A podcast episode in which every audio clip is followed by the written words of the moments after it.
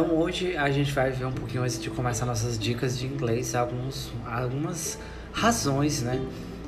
E motivos. Por que você deve falar inglês, né? Número um, a língua inglesa é uma das línguas mais faladas do mundo, né?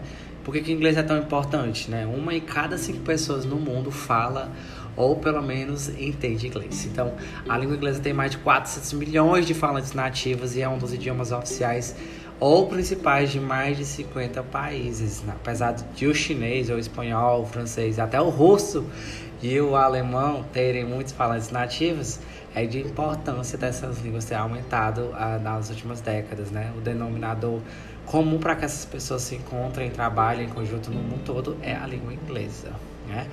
Dois, a língua inglesa tratará a língua inglesa trará oportunidades para você.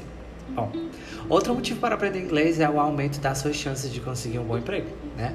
Em uma empresa multinacional ou trabalhar no exterior, é, sendo a língua dos negócios, é importante que os funcionários falem inglês ao interagir com colegas em outros países e com clientes internacionais. Assim, falar inglês pode transformar a sua carreira. Então, comece a aprender agora. 3. 3. A língua inglesa vai tornar você mais atraente para os empregadores.